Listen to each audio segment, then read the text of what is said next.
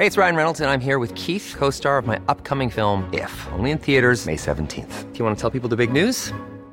All right, I'll do it. Sign up now and you'll get unlimited for $15 a month in six months of Paramount Plus Essential Plan on us. Mintmobile.com slash switch. Upfront payment of $45 equivalent to $15 per month. Unlimited over 40 gigabytes per month. Face lower speeds. Videos at 480p. Active Mint customers by 531.24 get six months of Paramount Plus Essential Plan. Auto renews after six months. Offer ends May 31st, 2024. Separate Paramount Plus registration required. Terms and conditions apply if rated PG. Hold up. What was that? Boring. No flavor. That was as bad as those leftovers you ate all week. Keke Palmer here, and it's time to say hello to something fresh and guilt-free. Hello Fresh. Jazz up dinner with pecan-crusted chicken or garlic butter shrimp scampi. Now that's music to my mouth. Hello Fresh. Let's get this dinner party started. Discover all the delicious possibilities at hellofresh.com.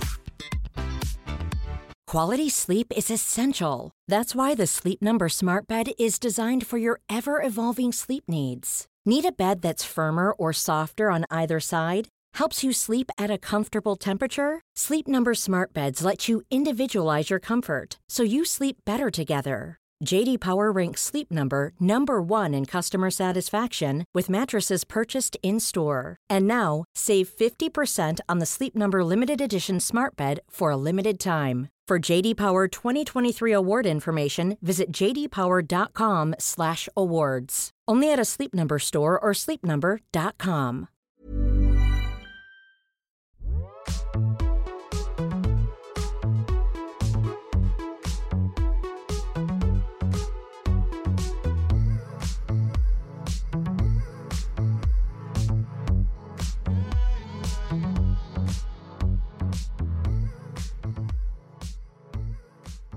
Welcome, everybody, to After Work Drinks.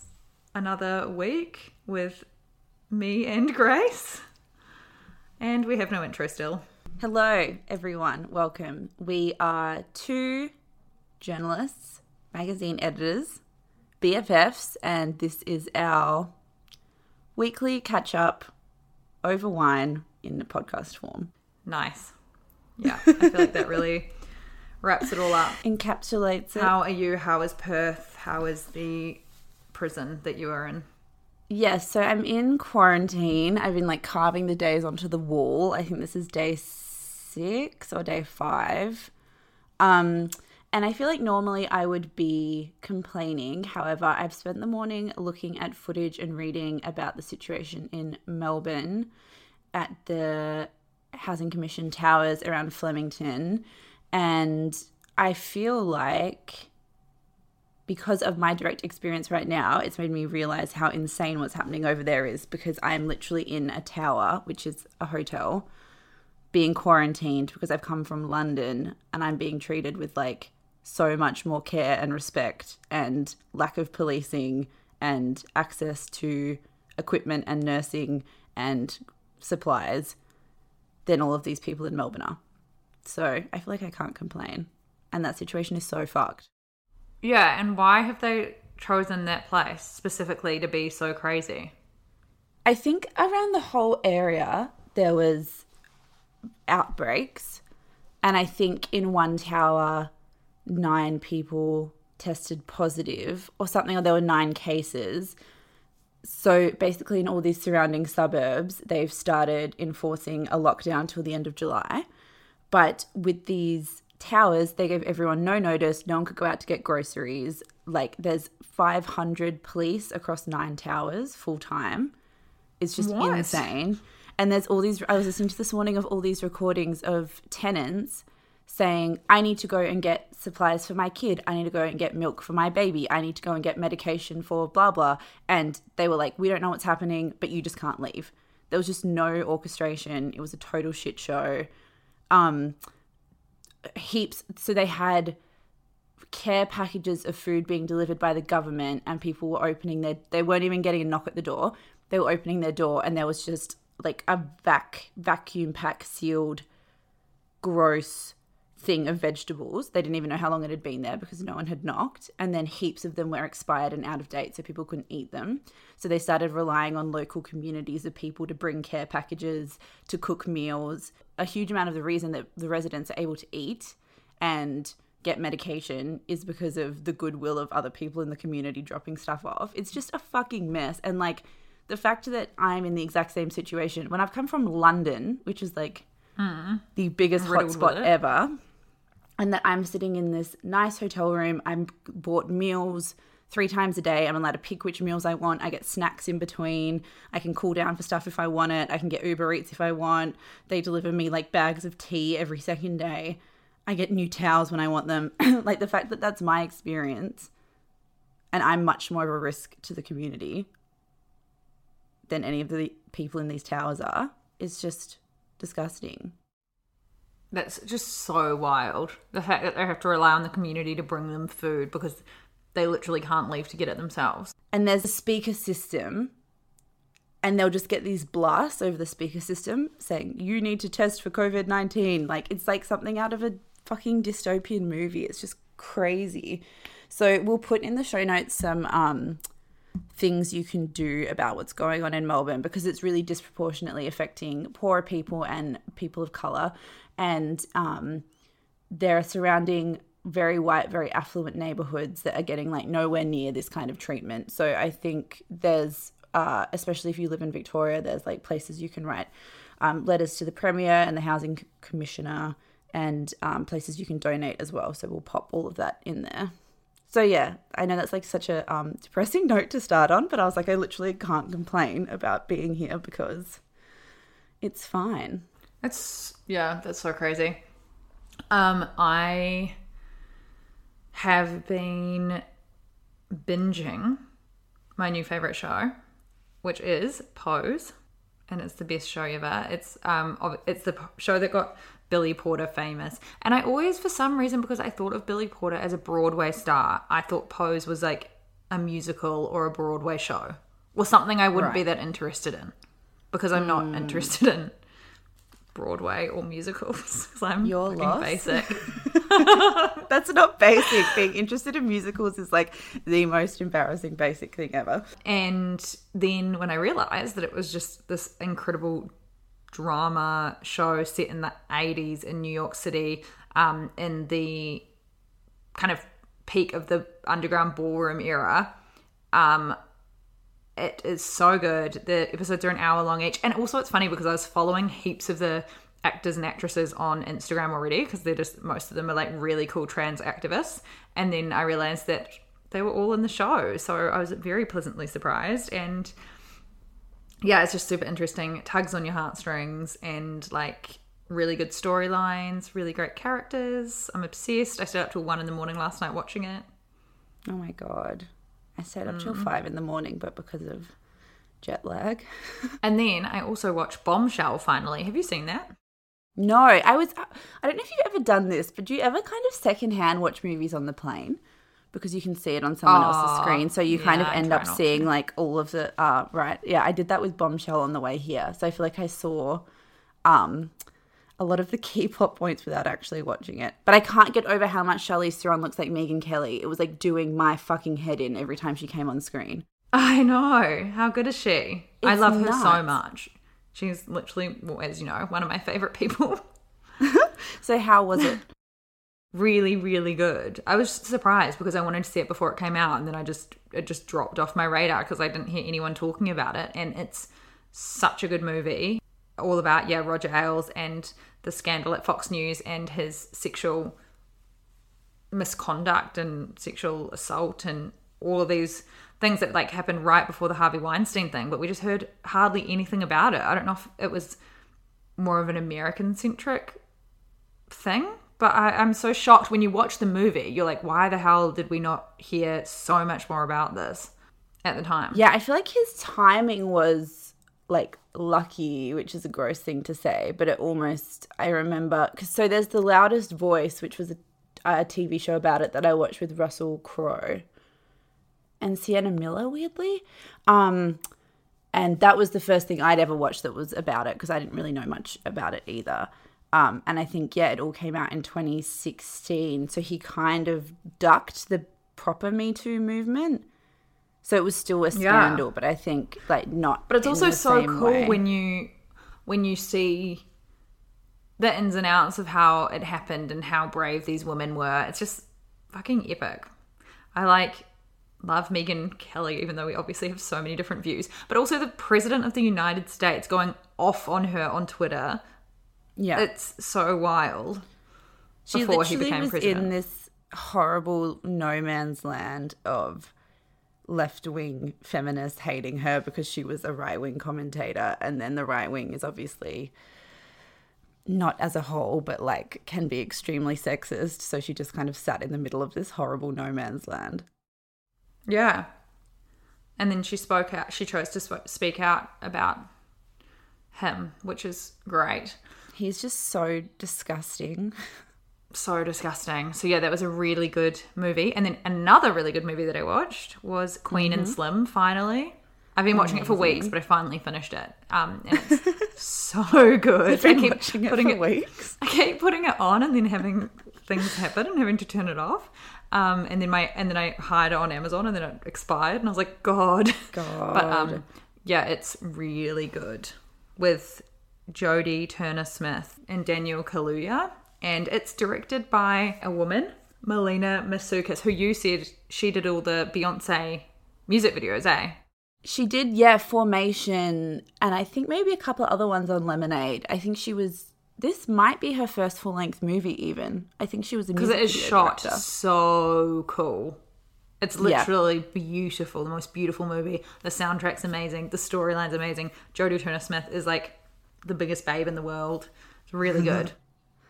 Incredible. I need to watch it. I've been so slack on the movie front. On the plane, I was like, I'm gonna watch um all the movies you recommended, like Peanut Butter Falcon and Honey Boy, and I just just slept the whole way and then watched five episodes of Friends, which is so sad.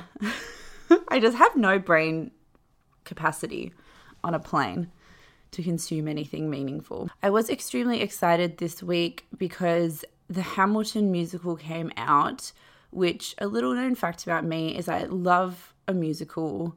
Um, and I've been trying to see Hamilton for years. I was actually in New York when the original cast was on and it had just debuted, but I was 20 and so poor. And I think it was $200 for a ticket. And I was like, that's wild. I'm not going to pay for it. And then it went up to $800 for a ticket or something. And I just should have done it.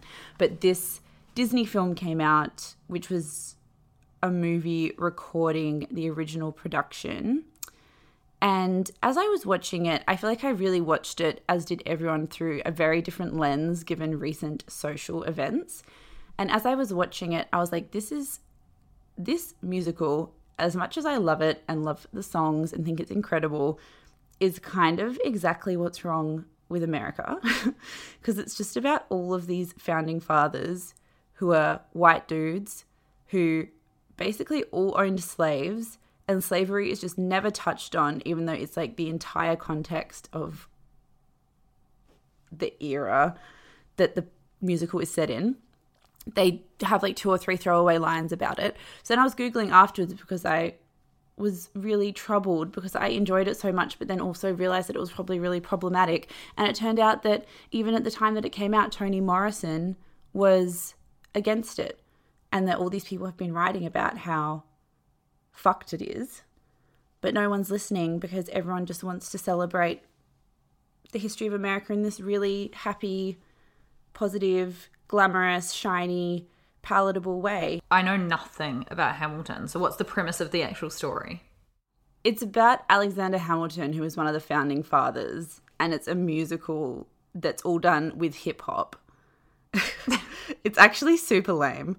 It's like not at all cool. It's and um all the whole the whole reason it became such a sensation is because no one in the whole cast was white except the person who played King George III, who's evil.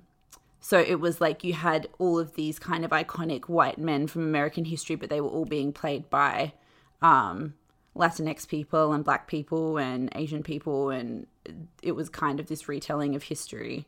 It's not even a retelling of history, Right. but it was it was cast in a super diverse way. And the writer is a, a Latin guy, Lin Manuel Miranda, and it was seen as very groundbreaking at the time But then there's also the spin of it of like, okay, you're making that the only roles available for black men on Broadway is playing slave owners and not even acknowledging that they were slave owners in the play. so it's kind of it was such a sensation at the time like Barack Obama had him over to the White House and he performed at the White House and they're friends and like it won all these Grammys and Tonys and it's such a cultural sensation and people saw it as really progressive, but now that you watch it through this current lens, you're kind of like, well, it's not really good enough because the whole reason America is such a mess now, I feel like, is because they don't understand their own history. Hmm. And things like that is exactly why they don't understand it because you're given this really glossy, sanitized version of what history actually looked like, where Americans are freedom fighters and will do anything to get their own freedom and where they're amazing hard workers and everyone's like super intelligent and it's just all inclusive. And it's kind of like that's not really what happened. And that's why everyone's confused and think racism doesn't exist because they don't understand. So now I don't know what to think. I know. Hamilton is like a microcosm for everything that's going on in America, and I just don't know what to do because I love all of the stupid songs. Yeah, don't you listen to the soundtrack all the time? Yeah. Oh, yeah. Speaking of the land of the Fucked. free being in ruins, uh, Kanye West has announced that he is running for president of the United States this year, 2020, which seems like quite a late announcement in all honesty. Soon, yeah. We're pushing August.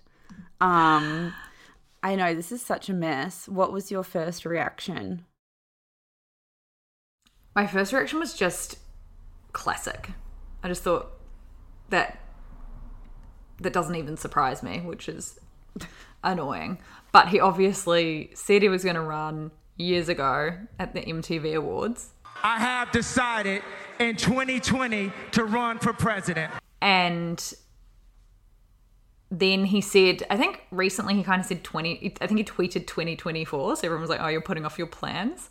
And then he just decided, no, fuck it, gonna run. But he hasn't actually filled out any paperwork or done any of the groundwork.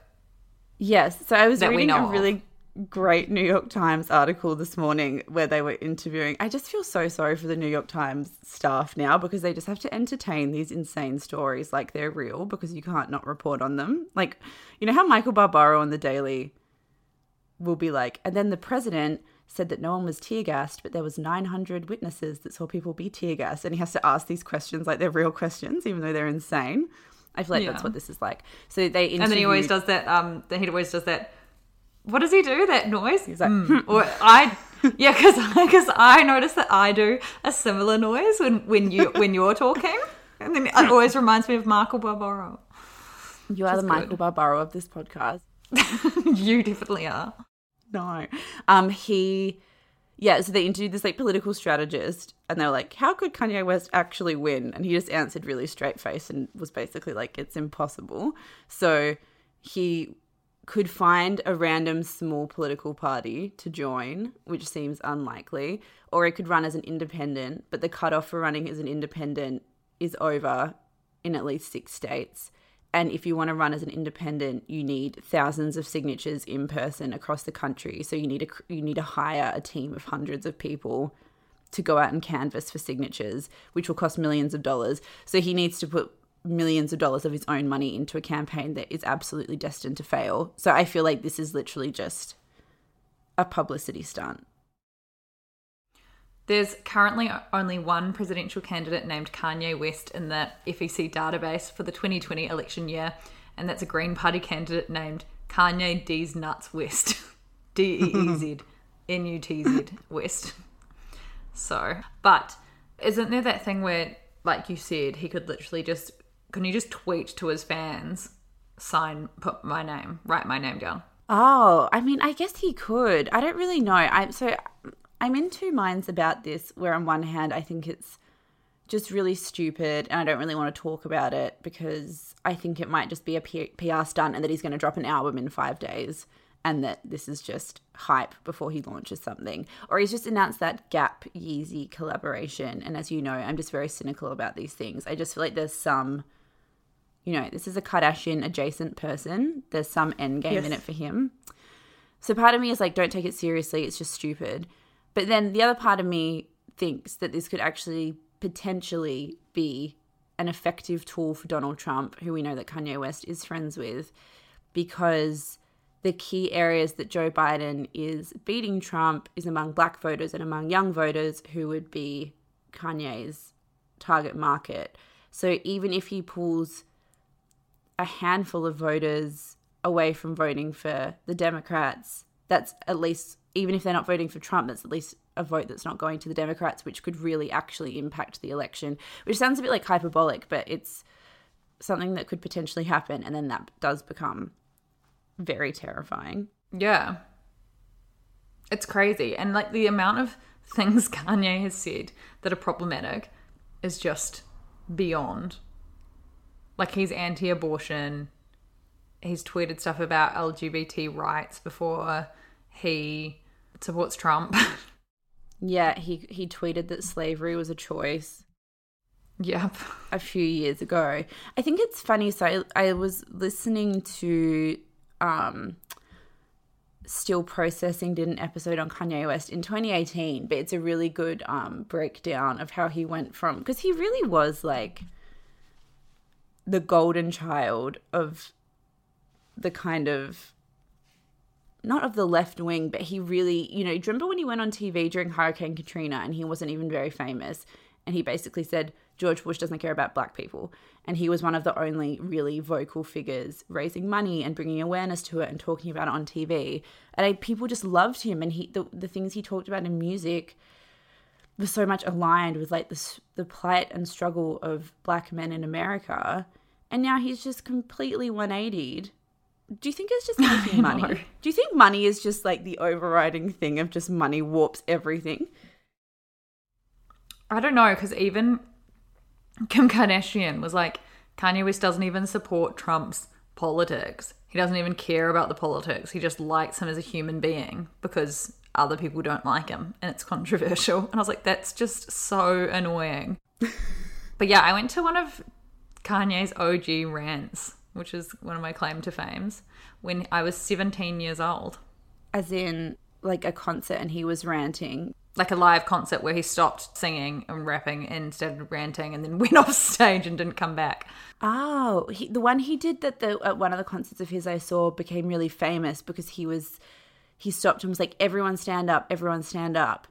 And then everyone was standing up and you could see that there was people who were in wheelchairs and he was yelling at them Oh, stand up, right. stand up and everyone was being like they're in a wheelchair and then um I guess that wasn't really a rant. He kind of ranted about something else and did that. And then he realized they were in a wheelchair and just kept singing. And then everyone made him out to be an asshole. So I was very team Kanye for ages because I was like, people are taking things that he's doing and twisting them into something negative when it's not always negative. Like that was just an honest mistake. But he's just become the person that everyone was scared he was going to become. Yeah. And then there's the fact that he's been really open about having mental health issues as well. And it's like, what part does that play in the way he acts publicly? Yes, that's such a good point because I feel kind of, I felt for a while, we talked about this, I think, years ago, um, about feeling really uncomfortable with like the spectacle of Kanye West because it seems quite obvious that it's tied to serious mental health issues, which it's not even a secret. Like he's been hospitalized, he's talked about having bipolar disorder. bipolar, yeah. And then I just feel like I don't really know what to do because his actions still have or potentially have massive consequences. But I'm very sympathetic about someone having mental health issues. But I also just don't know where the line is because he's such a provocative person. And he also, his whole brand that he's made so much money off is based around controversy. So you can't even really tell where the line ends and begins. Yeah, exactly. Yeah. And then you can't just excuse someone for supporting Donald Trump because I don't know. Yeah, it's really hard. But I feel that way. I don't know if this is a thing we can say on the podcast, but I feel that way about Britney Spears. Yes, no. Oh my god, such a good conversation. Yes. I just think that it's crazy. Like, I think when I look at Britney Spears' public presence, I worry that she's not doing well. And she's been in and out of rehab. She's been really vocal about that. I'm I'm pretty sure the last time she was publicly in in a I don't think it was rehab or I guess a rehabilitation center it would be. Yeah. Was like last year. Um and then she's been posting all of these really intense Instagrams where she's dancing and kind of got like really her makeup is everywhere. She looks like there's something going on. Frazzled at the very least. Yeah. Yeah, like really frazzled. And then everyone's taking the piss and sharing it and laughing and joking. And she does this video saying she burnt down her gym. And I know that that's like a crazy thing to have happened, but I don't know. Yeah, I feel the same way where I feel like with Britney Spears, um, we're laughing at her, not with her. That's the thing that makes me feel uncomfortable about. And I, I'm sure not everyone is. There might be people listening to this saying, no, I don't feel like that. I feel like she's just cute and quirky and I love her content and I'm on board. But I do feel like culturally, it's this thing of laughing at this person who seems quite unhinged. And it comes in the context of her entire like persona, which was to go from this massive the famous almost child star through to having a very public breakdown that everyone just lapped up and consumed with the most gleeful excitement every single thing that she went through. It was never really I get it was 2006 and it was a different time, but there wasn't really any serious discussion about mental health or protecting her mental health. It was just, oh my God, ha ha ha, Britney shaved her head and is attacking the paparazzi with an umbrella. That was always the conversation. And I think because we never came to terms with that, we now also feel okay poking fun of what she's doing now because we were like taught when we were teenagers that it was fine to make fun of her when she was going through all the first stuff. Mm. Yeah. I know, I just worry about her. I just hope that she's doing okay. But, like, I don't know. Maybe this is just what she's like as a human being, and maybe she is happy and healthy and fine. But it just doesn't seem, it seems worrying. And I feel like if that was someone you knew personally or through a friend of a friend, you'd be asking your friend if they're doing okay. But with Britney, we're just sharing it all and laughing. Yeah. And I think about how, like with Amy Winehouse, did you ever see that documentary, Amy, about her? Yeah. It was so amazing, but it, it, it really broke my heart where they just showed all these bits of Jay Leno and Colbert and all these late night hosts and just how savagely everyone made fun of her and mocked her and how everyone was just kind of fine with it at the time. And I feel like Britney Spears is another one of those people where she's just become the butt of this joke and it's still a person who everyone can kind of see is like struggling in some capacity or has struggled in some capacity.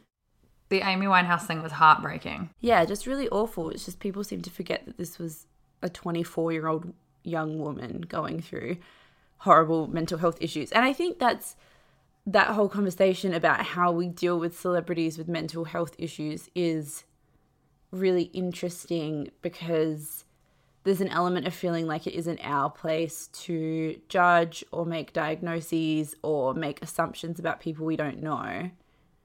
But then also sometimes it's like it's so obvious by this person's behavior that it's kind of irresponsible to turn a blind eye and just consume their wacky behavior for entertainment. Mm. Exactly. Going back to Kanye West quickly, I just feel like it freaks me out that the president, the celebrity running for president thing is going to become so normalized that it will just become a part of culture, which is just such a mess. I know, like Kanye West running for president, like we were saying on the phone the other night, makes it seem normal that Donald Trump is president because he has so much more experience. And it also, I was seeing a tweet the other day, um, a tweet the other day where it just proves how men look at job descriptions, and men are like, I could do that. yes, apply, and yes. just women never do. Exactly. Men apply for a job when they think they fit 60% of the criteria and women won't apply until they think they fit 90% of criteria. Kanye is a prime example. Uh, it's so true. It's actually nuts. I think it's just um I feel like there's just this connection between Donald Trump and the Kardashians and reality TV culture and th- like it's all just I feel like it's not a coincidence that it's Kanye and that he's married to Kim. You know what I mean? I think when you're a, a reality TV star, you just your whole understanding of what's important in society gets so warped and you think you're so important that you literally think that you're capable of running the country because you feel like the whole country is in love with you. And then that actually mm. got confirmed to Donald Trump. So Donald so Kanye's probably like, "Oh, maybe they do want Kim as first lady." The thought of Kim Kardashian taking over from Melania Trump as First Lady of the United States, it actually makes sense. It does. As America as a whole, like it just makes mm. sense that the Kardashians would one day make their way to the White House. The ultimate twist. I wouldn't honestly it wouldn't surprise me coming from them. I feel like there's that's nothing what I that family can't do. Yeah. I mean, watching Keeping Up with the Kardashians in the White House would just be so iconic if it wasn't so terrifying. I would watch 100%, obviously. Oh my god, everyone would watch. God, they're definitely scheming behind the scenes. Okay, shall we take a quick break? Because we are seasoned professionals, two years into podcasting. We thought we'd mix it up a bit. I don't know if we'll put this in the podcast, but I was listening to because we don't get we don't get um the ads that we get geo played are different to what most of you guys get because we're in the UK when we're listening back. So I was listening to an episode um yesterday and it was like mid sentence. It just went like da da da da da. This ad is brought to you by blah blah, and it just was like a mess. Oh, what? One of our one of our podcasts. Yeah, and it just started just playing this like music. It was so funny. I was like, for fuck's sake, we're such a mess. Everyone just puts up with so much. Okay, I feel like we start putting some music in the middle, even though it's more annoying to edit, but then at least ads will have a place to go.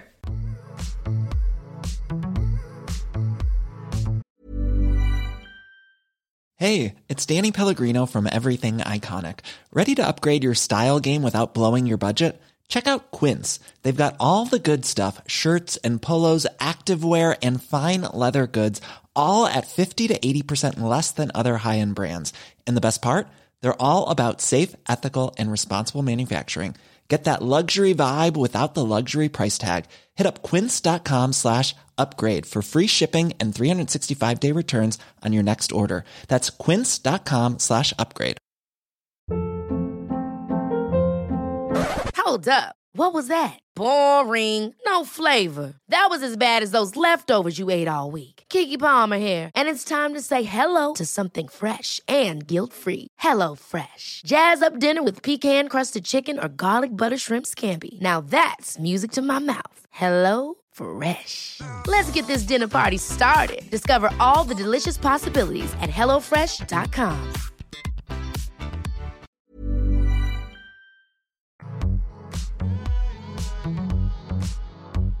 We were super stoked to see Ghislaine Maxwell arrested this week.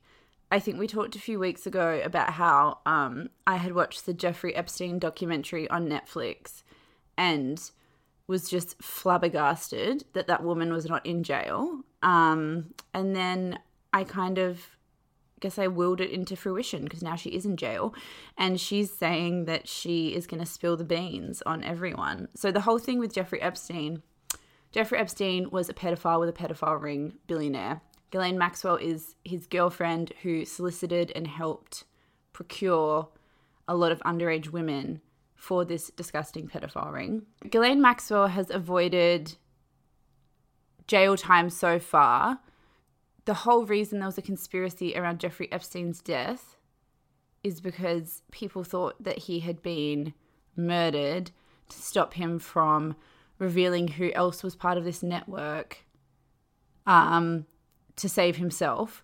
And now she's basically going to do the same thing, where she's the reports are that she's going to spill the beans on all of the powerful people that were involved in this ring um, in order to save herself from a life sentence. So You're actually reminding me, it was literally like this time last year, and I was in LA and I was listening to a daily episode, and they were talking all about how all of these files were going to be opened up and that was literally because of the Epstein trial. So is it because Epstein died that all of that went away? Like you know how there was all that stuff about Prince Yeah. Andrew and all of these documents being unsealed that were going to go public and then that all just disappeared when Jeffrey Epstein died.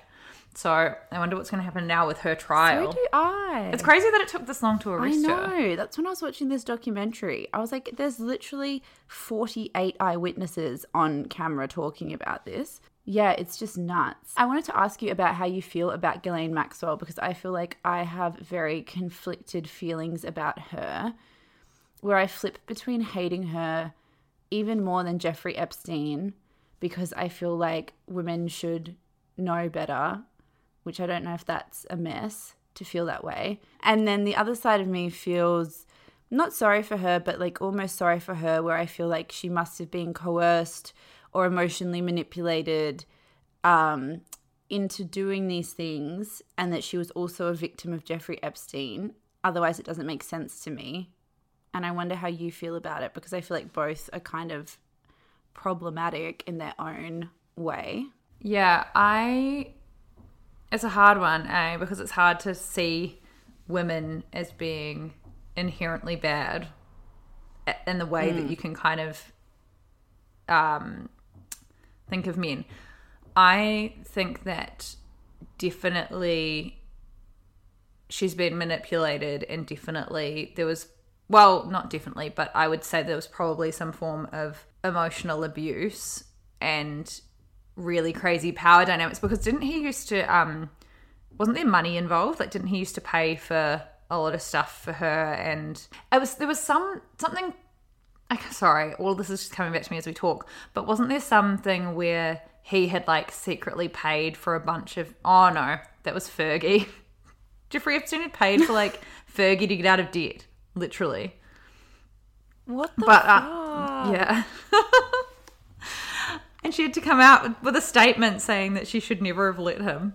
Um but yeah there was definitely obviously some form of manipulation and power play and abuse and and then that's the other thing where it's like if someone's being if someone's a victim of emotional abuse if she is say then how much of her actions can we excuse her from? Yeah, I think we really don't know how to deal with women who do evil stuff because it feels like it's so evil stuff in our understanding of evil stuff as being um super violent basically super violent or, or abusive towards children especially. I think that like really sets off something in us because we are so conditioned to see women as like loving and caring and maternal. So the idea that a woman could use um the asset of being an older woman who seems trusting to lure these girls because so many of the girls in the Epstein documentary said that they didn't freak out when they would get to these mansions because she was there. And that if they just got there and it was just a 50 year old man, they would have screamed or ran. But because this woman was there who was making them feel really safe. So she was like so integral to how successful this machine was. Totally, and that's the thing with even um, Harvey Weinstein and all of these young actresses. They felt safe because they were dealing with his um, assistants, who were women mostly, and women organizing Yeah. the meetings and women taking them to, to the hotel rooms. It's um, pretty horrific that you could do that to another human being. That's just like, yeah, I just think I'm just always shocked at how far humans can go for money or power. Yeah. And it's like, is it. It's like, is it a mess to assume that a woman just can't be a sexually depraved person? Because surely, obviously, that's a thing. But I just feel like we have so few reference points to understand it, if that's true, that it's really hard to imagine. And for me, I just always think, well, she just loved this guy. So she just did what she had to do to be with this guy. And when you think about serial killer couples, the narrative is always this horrible man and this woman who is so in love with him that she went along with it. And I hmm. think that we it's like it's like how um you know, have you seen that movie Monster? Yeah. I was talking about it last night when I was watching Bombshell. Ah, Charlie's the chameleon strikes again. Um, but that's about the serial killer Aileen Wuornos, She's probably the only famous female serial killer, but she was a prostitute who was sexually assaulted by most of the men that she killed. And I think that a lot of women have this kind of underlying um, empathy or sympathy with her, in a sense, because it feels so different to the male serial killers that we know about. She was like repeatedly abused as throughout her life and was in many ways defending herself and then hmm. probably was like tipped over the edge and just started killing Johns. But I think there's like a level of being able to empathize and understand in a way that nobody can with famous male serial killers because it just seems like nihilistic violence for no reason apart from dominating women. And I just think that like we don't really have any cultural examples of women who just hurt people for the sake of hurting people. And so people like Ghislaine Maxwell are really confusing to us. Because like, what the fuck is your deal? Yeah. I re- yeah, totally. I would love to know the ins and outs of their relationship, but I would say it does sound similar to her being crazy in love with him and him emotionally manipulating her. But even if that is what is happening, how much of the blame does that absolve her from? Because every you have to be autonomous of your own decisions. Exactly. That's what I mean. Because I'm like, and it doesn't even, even if you just did something because you're in love with a guy, that's not an emotional, that's not like some magic spell that therefore means you don't have cognitive understanding or a moral compass anymore. And as Yeah. if any human being could be in that situation with a crying teenage girl and not know that it's really wrong. So then when I talk about it like this, I hate her so much with even more hatred than I hate a Jeffrey Epstein, which is wrong. I feel like our um, expectation for a certain type of man is that he will want to do stuff like this, which is just such a mess. So then it feels so much more perverted when women do it. But it's like, no, both are equally as awful. But I just need to figure out how to get it out of my brain that she's worse. Well, it's because you expect her to. We expect other women to be allies, and I think that's why it. That's even feeds into what we were talking about last week with women um, wanting to tear other women down in the workplace. It it hurts more. It hurts deeper than an asshole man. Mm. When a woman treats you like shit, it would always hurt more. Yeah, I actually had a quick, interesting insight on that, um, which is I talked to my mum about it after the episode went up, and she was saying that she felt like we maybe missed. She was like, "I know you guys get it," but she was like, "You maybe missed just how hard it is when you're in a male-dominated industry." Like she works in um, the financial sector, how much you have to change just to survive like and especially starting in the industry years ago. Because we have always worked in very female dominated industry. yeah and have only started working in the last decade. And you know if you're a woman who went into a male dominated industry in the 80s like you really didn't have a choice. It was if you want a career you needed to adapt and act that way. Otherwise you just weren't going to get a job. So i think that that's anyway that's maybe something that we missed last week but yeah it's it's it's a tough one It is. I'm just really happy that she was finally arrested. The only redeeming thing she can do now is reveal those names. Reveal A them. hundred percent. I want to know Yeah. everyone. Same. I just want to know what how involved Trump was as well. I'm so interested, and I'm so interested as to how involved Prince Andrew was, the little slime bag. Ugh, he's He is so crazy. Can we just please um, remember that he said that he that he said he was at Pizza Express in Woking on the night that he was in a London club meeting that woman, and that he doesn't sweat anymore, and he just is the most sweaty, disgusting pig. And he said that photo was doctored, and everyone was like, "It obviously isn't." And because his had no fingers were chubby. oh god. And then everyone's too busy slamming Meghan Markle for existing and being a feminist icon. Meghan Markle, I'm gonna say it. Meghan Markle got in more trouble for Brexit than Prince Andrew got in for existing. for being yeah. linked to and accused of being a pedophile, and that is Yes. the tea. That's where we're at. That's where not we're at. Cute. Something else that has caught our attention this week, uh, down under actually, is the um, controversy surrounding the Instagram account Aussie woman of color, who was the founder of the Pull Up campaign, um, asking brands and uh, magazines and the media to to commit to more diversity, whether that is um, behind the scenes or whether it's posting on their Instagram a diverse set of people from here on forwards and actually literally signing documents to say that this is what they're going to do like a proper contract moving forwards which is actually a really incredible initiative. And she was getting so much traction. She had the likes of vogue Camilla and Marc and ModelCo to committing to representation on social media and behind the scenes. Um, but then essentially what happened was last week there was some drama on social media with alleged DMs being shared where the woman behind the Aussie Woman of Color account was saying that um, you know Country Road needed to pull up as a brand, um, and someone messaged the owner of the account saying that actually Country Road has just done like an incredible campaign with two Aboriginal models, um, and that they're they're quite diverse and rah rah, and then allegedly Aussie Woman of Color replied insinuating that the models that Country Road used looked too Eurocentric um, and that they, you know, needed to do better and, yeah, essentially saying that it wasn't enough. So Nathan McGuire, who was one of the models uh, involved in the campaign, posted a really amazing um, video discussing why this whole concept is so not just problematic, but actually like very traumatic for Indigenous people. And we'll play a clip of that here because he explains it better than we could. Uh, the responses are what were triggering for myself.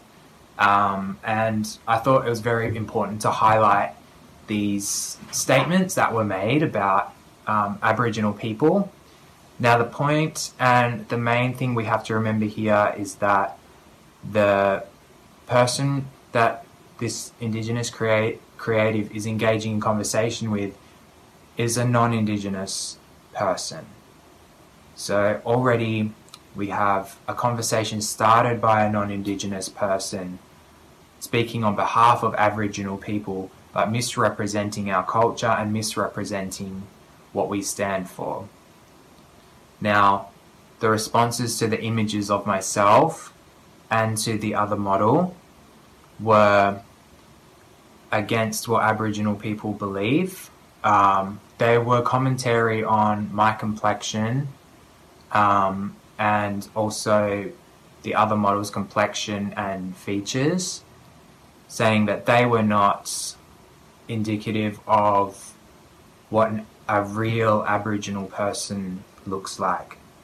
Now, for us for us Aboriginal people and for mob who are watching, we know how much weight this carries and the emotional um, baggage that that is weighed down on us and the generational trauma that, that it can trigger. So it's a highly sensitive subject and it's um, it's important for me to speak on because when we have some when we have people who are using our stories, our faces against us, and not engaging with people in our community in a way that is wanting to understand and wanting to learn. And they're taking that perspective to create a personal narrative for their own agenda. That's when we cannot sit down and be silent in our space that we have created. So I think that why this conversation is so important is because the whole concept of lightness of complexion or being um, quote unquote dark enough is a really fucking traumatic topic for Indigenous Australians because it was literally a government sanctioned legally binding policy, the White Australia policy, up until very recently in our history.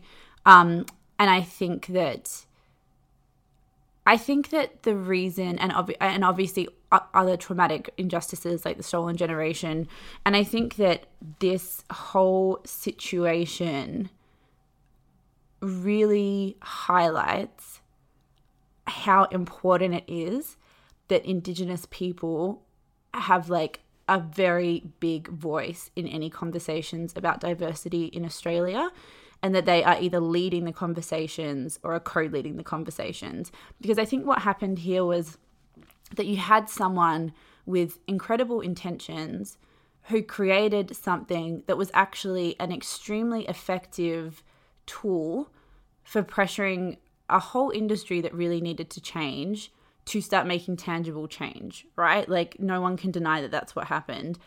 But I think that when you're a single person, you're just incapable of representing the whole remit of, you know, like the phrase Aussie women of color. It's just like no one person is able to represent the whole breadth of what it is to be an Aussie woman of color. And so it's kind of inevitable that there's going to be like things that you'll miss or things that you'll understand or missteps that you will make because you just don't have that cultural understanding. So it's kind of like the problem is how do we decide who leads this conversation? So we haven't actually said that Aussie woman of color is a non-black Australian woman of color. So she's not she's not Aboriginal. Yes. And so I think this whole situation is should be taken as a learning curve and not as an opportunity to cancel someone or vitriolically hate someone online. You know it's you can you can disagree with the way someone behaved applaud their intentions and a lot of the impact that they had agree that maybe they weren't the best person to take on this cause overall and still not think that they should be getting like vitriolic hate online all at once. Like you can feel all of those things at once. You know what I mean? Yeah, totally. And you can also feel angry and you can kind of be upset and that's all valid as well because Nathan McGuire was really upset in that Instagram TV he did. He started crying at the end of it saying that you know there's a time for people to talk and there's a time for people to listen and I've been involved in this conversation from the start and really involved in the Australian fashion industry. And I know who our allies are and I know what's going on. And there are so many people like me who could be speaking about this cause. Um, but then, as you were saying, this is the time where more than ever you want people to stand up and be allies to those who need it. So you can see how she probably did have really good intentions and she probably was trying to make a big difference. And then you know someone someone makes a misstep along the way albeit like a big one. I'm not excusing her for her behavior at all but i'm just saying that there has to be room for us to make mistakes as we learn and grow because otherwise people just are going to be too scared to do anything. People are just going to be too scared to speak up and then change actually won't happen because this is proper tangible change. Like these brands have been saying that they're going to do something about it. But this is actually signing contracts, and now all of that seems like it's void because of this huge bust up. Like the the Instagram account's been deleted now, so I don't know what's happened yeah. to all of that impact that was really positive.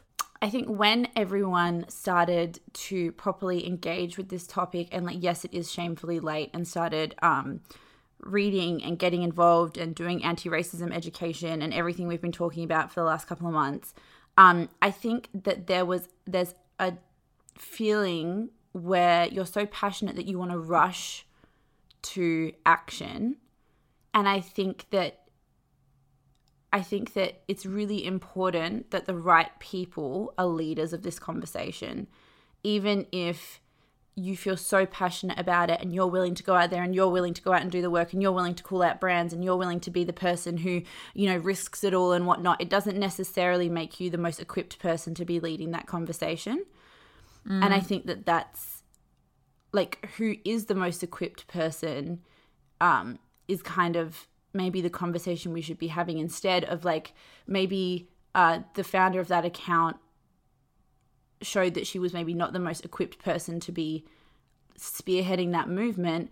So maybe the conversation should have shifted to, well, can we create a um, network of people who run this account? So it becomes like a team of people where there's accountability and uh, several voices in the room and decisions are being made in a more like business like administrative way and there's a leadership team and it's a bit more um, you know official So, a great example of what is probably the right way to go about this is in the US, the Black in Fashion Council has been launched by Lindsay Peoples Wagner, who's the editor in chief of Teen Vogue, and Sandrine Charles. And that is a network in collaboration with the CFDA that has a centralized leadership team that will work with funding, collaboration, and talking to fashion and beauty brands about like realistic, achievable goals that everyone can work towards. So it's like an official uh, version of what this Instagram account was trying to do. And I think that um, as great as the intentions of the Instagram account were, something like this, where it's like off the bat a very um, professionally organized institution with accountability and leadership, that's the kind of thing that we probably need more in Australia right now so we know that like the right people are the ones making the decisions, making the commentary, having the conversations. Because even the pull up campaign, as needed as it was and as necessary as it was, it was really based around this idea of um, commenting on Instagram, saying you've got 24 hours, um, sliding into DMs, that kind of thing.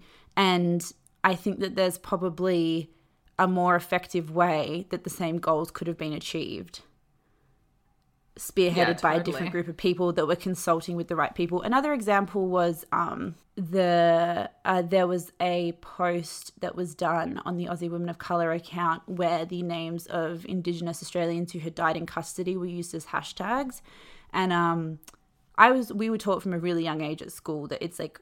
Um, offensive and triggering in Indigenous culture to say the names of elders who have died. And so even when I saw that, I was like, oh no, you're not supposed to do that. You know, like there's a reason that these names don't go viral in Australia.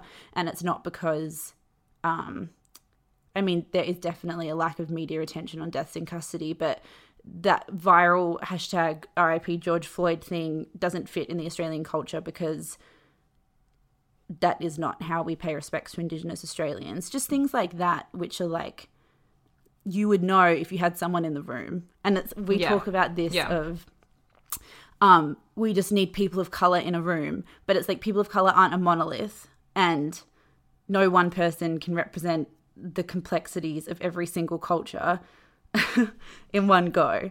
So it's really important that we never allow one person to have all that pressure put on them because they're literally inevitably going to fail. Yeah, exactly. And I think that it's again I can I completely get why these mistakes just need to be called out and I completely get why people need to be held accountable. But it's again like what we were talking about last week with this cancel culture that just kind of makes me hate the internet when people just just gleefully send people like horrific messages and tear people down and yeah I don't know. It's just I hate that part of the internet. I hate that public kind of shaming people. Yeah, I think like someone like Nathan McGuire delivered such a nuanced, beautiful, thoughtful message about this topic that was immediately about him and it's like such an example of how to have a useful conversation in the wake of things like this and it's like the absolute opposite of anonymous Instagram accounts going and like sending threats to someone or like bombarding their page or like literally sending like horrible death threats and things like that. I just think that it's really important to know when to like listen and to not force yourself into to not assume the role of leader of a movement. It should be appointed to you and I agree with all of that and I but I also think at the same time that we need to make sure that we're not creating a culture where it's easier to not care because yeah, it's easier to not do anything. Want, you know, if it's if it's if it's literally in everyone's best interests to not care, to not speak out, to not try, to not messily engage. I think we have just robbed people on the internet of um any sort of it's not even the benefit of the doubt, but it's just like we always project the worst possible intentions onto anything that someone does on the internet and we always assume the worst in them. And I think that that creates a culture where life is just easier for people to just like stay off and not give a shit, you know? Um, and if we just try a little bit to criticize people and hold people accountable always, but to make sure we're doing it in a way that is productive and educational and thoughtful and actually helpful, um, instead of in a way that's yeah like being so psyched that someone's fucked up and like jumping up and down on them with glee. Yeah, I think the best example of this happening really recently is when Munroe Bergdorf, an amazing British trans woman, called out L'Oreal for their support of the Black Lives Matter movement. We talked about this um, on the podcast when it happened. L'Oreal had said something along the lines of it's always better to speak out rather than stay silent. And Munroe called them out because a few years earlier she had spoken out about racism and white supremacy, and L'Oreal had dumped her from being an ambassador for them. So she spoke out, she called them out. Um, Jameela Jamil also called them out. And then on Jameela's recent podcast, they talk about what went on behind the scenes. And what went on was Jameela actually went to L'Oreal directly, organized a conversation between Munroe and the CEO of L'Oreal. Uh, they talked on Zoom for two hours. Munroe spoke about her concerns. She spoke about the way it made her feel. She spoke about, like, it was intense, the hatred she got at the time, the articles that were written about her. It was horrific. They had a really constructive conversation at the end of it. L'Oreal um, asked her to be a part of their diversity board, and they also donated a large portion of money to her chosen charity. And it was funny because Munroe and Jameela were speaking about how the, how they went back and forth um, about this offer, trying to figure out if she wanted to be associated with this brand again after they'd done so much to hurt her and so much to harm the movement. And then they ultimately decided that the point of activism is to encourage people to act.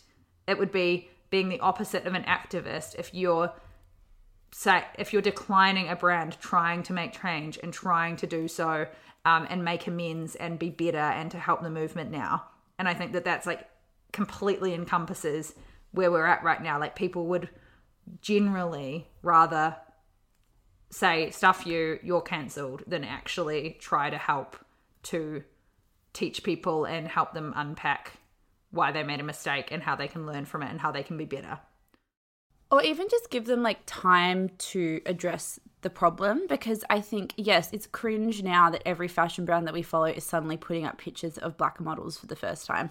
We 100% agree. We feel fucking awkward when we see it. We posted that meme on our Instagram account about it. It's cringeworthy. But unfortunately, it is the only, like, if we want change, we can't then criticize people who change. We can we don't have to applaud them. We don't have to jump in and be like, amazing, clap, clap, clap. We can just say nothing and watch to see if it's long term or to see if it's tokenistic. It's really important to give brands the opportunity to be better and to wait and wait cynically and wait with trepidation and people. and and people and people. Like it's if we don't believe that people have the propensity for change, we're fucked. Because yeah, lit- literally like you said before, at the moment it feels as though the brands that are sitting back and saying nothing are getting so much less shit than the brands that are saying something. yes, they're right. having an easier time. And you look at um I would just try and like dig around for some like palatable white celebrities and influencers you follow who posted a black square and have posted nothing about it since. Um, and check out their comments versus the comments of people who are messily trying to advocate. Like, yeah, the people who went straight back to posting about their shoes and their outfits and their bags are getting nothing. which yeah. creates a culture in which like it's preferable to not give a shit. It's like Dave Chappelle once did a special where he just said, if you're going to win a fight, you need to have imperfect allies. Because if you're waiting for perfect allies, it's going to be a very small amount of people who are working with you. Totally. And with that little rant, our babies, we are going to leave you for another week, actually, for another three days because we have a obviously interview episode coming out on Saturday, which uh, not to toot our own horns, but we think you are going to really, really love this conversation. It's not even our own horns, it's the guest, let's be honest. Yes, so we are super excited for this one to come out and we love you guys. Please rate, review, and subscribe. Yeah. Is it better lovely... to, like, I feel like that just becomes a sing song in people's heads. Please, I don't even what does subscribing do?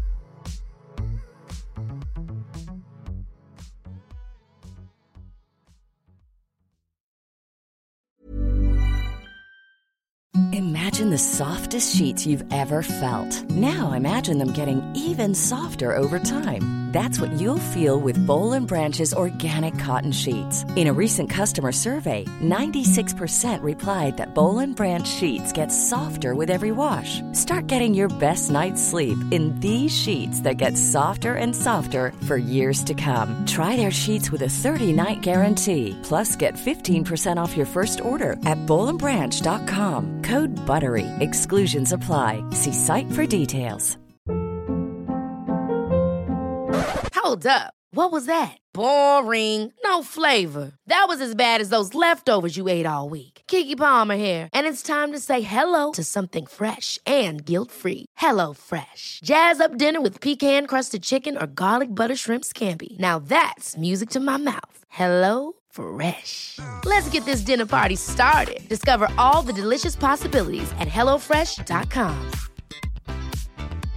Imagine the softest sheets you've ever felt. Now imagine them getting even softer over time. That's what you'll feel with Boll and Branch's organic cotton sheets. In a recent customer survey, 96% replied that Boll and Branch sheets get softer with every wash. Start getting your best night's sleep in these sheets that get softer and softer for years to come. Try their sheets with a 30-night guarantee. Plus, get 15% off your first order at bollandbranch.com. Code BUTTERY. Exclusions apply. See site for details.